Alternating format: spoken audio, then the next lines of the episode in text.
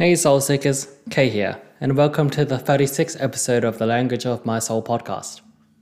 Today we'll be exploring the top three and last three things on my bucket list before speaking on the most spooky word of, on the internet, nigger, and the power of words, inspired by Joe Rogan. The question last episode was if you had a year left to live, would you rather have a bucket list filled with only big things or only small things? From that list, what would be your top three and last three things?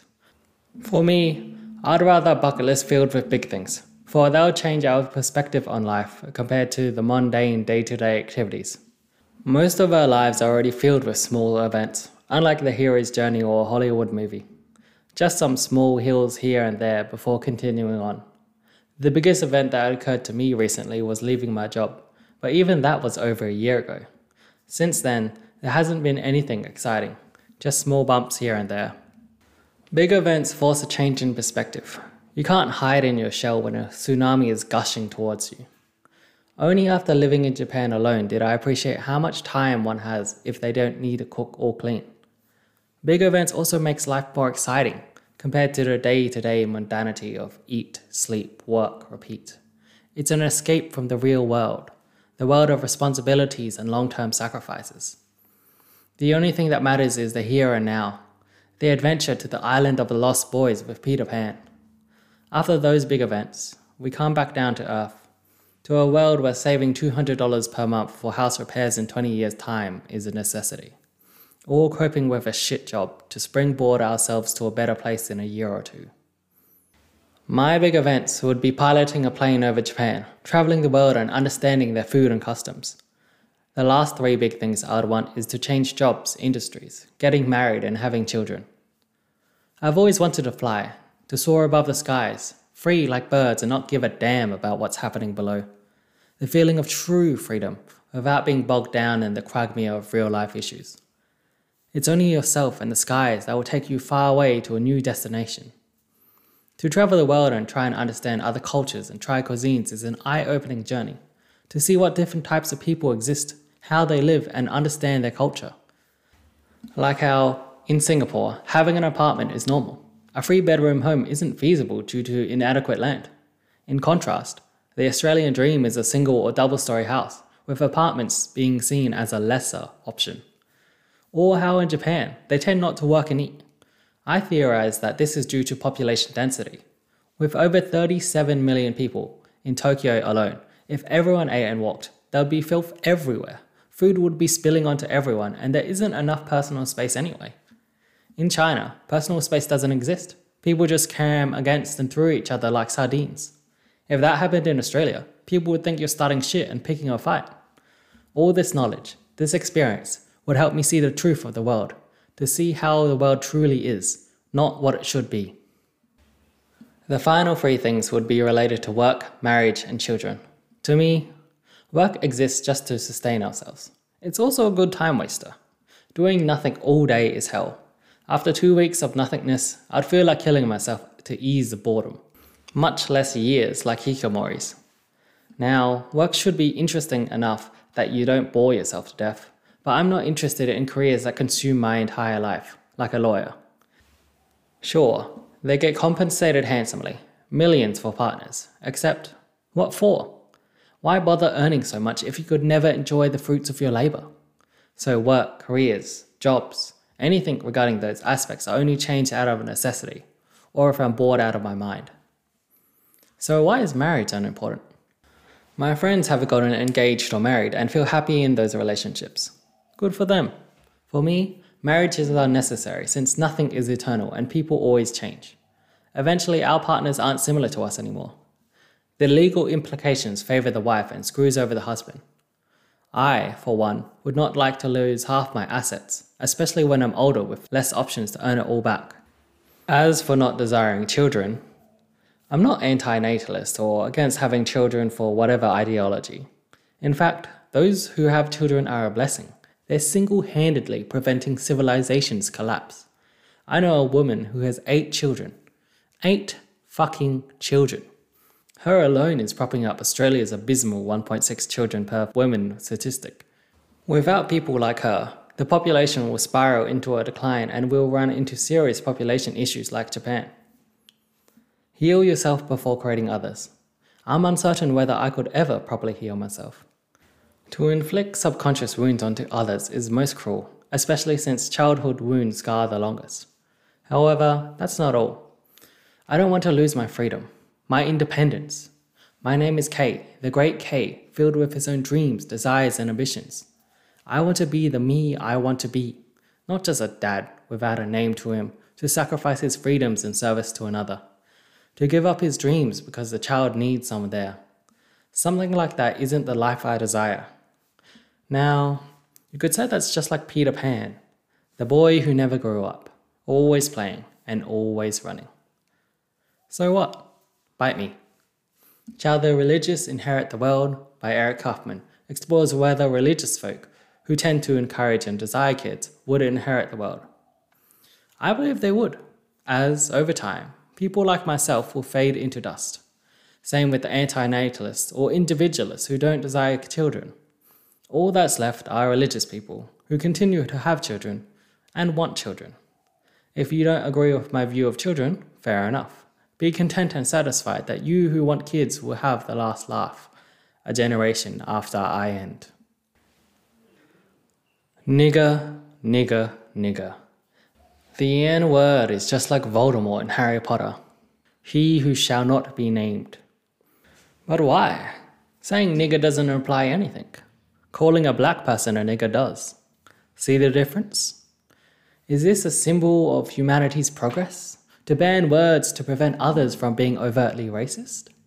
Then why aren't other racial slurs held in the same forbidden domain? chinks, white crackers, both don't have the same level of authoritarian control. Over time, an increasing number of words are banned, censored, or their definition expanded, partially by platforms that steer clear of any controversial issues for the sake of those advertisers' dollars, and partially by an overzealous minority that cancels anyone that dares transgress.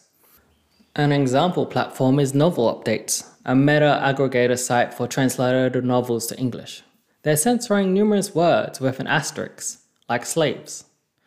Why bother with words and definitions if everyone has to guess what the damn word is? Why not just use letters for everything then? The N word, C word, S word, and F word. D, Y, G, W, I, M. That's what it would look like if words were banned. Everybody has to use every brain cell to figure out what on earth is being said.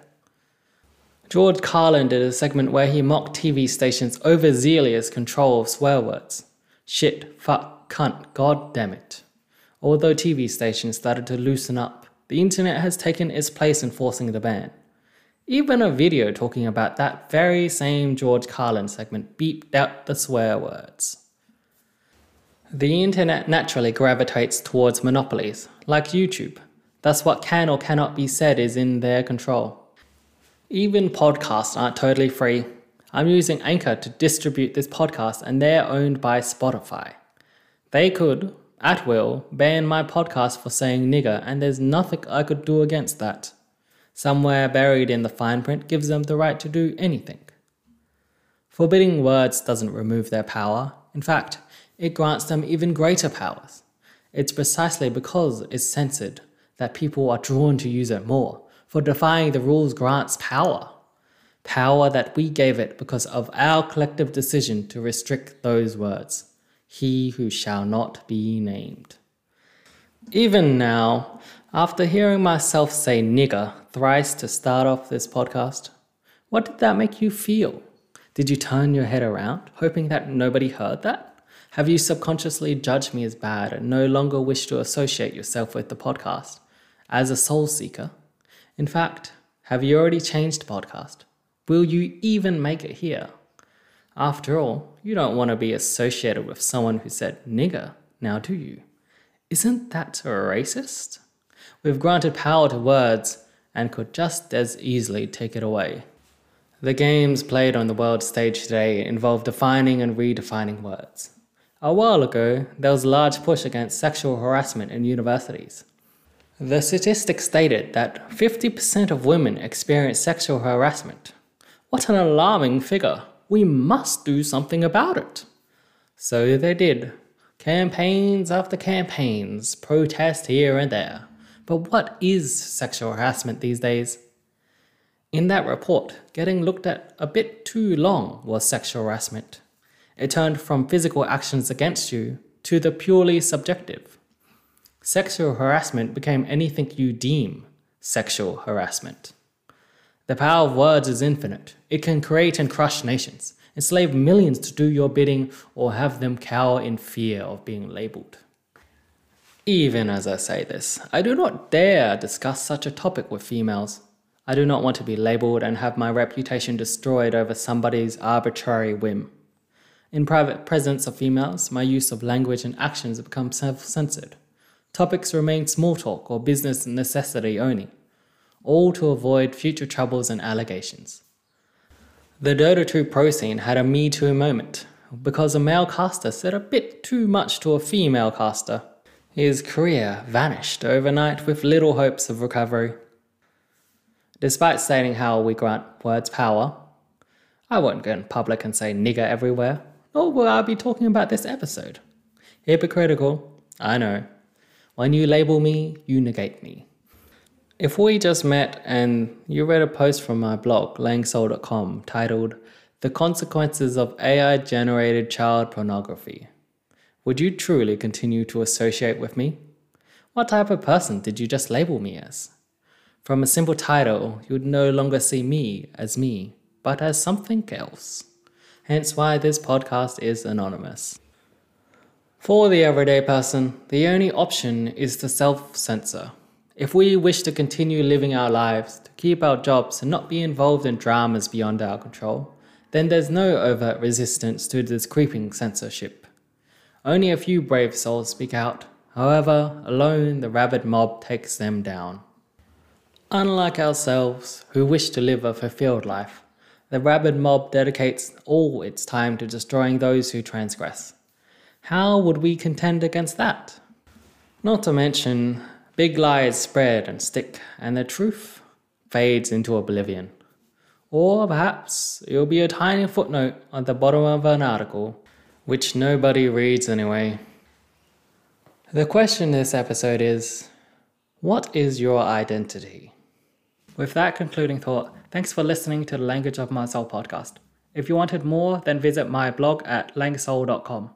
If you had your own answers to the big questions or wanted to send through your own big question, then there's a voice clip link in the description or email me k at langsoul.com.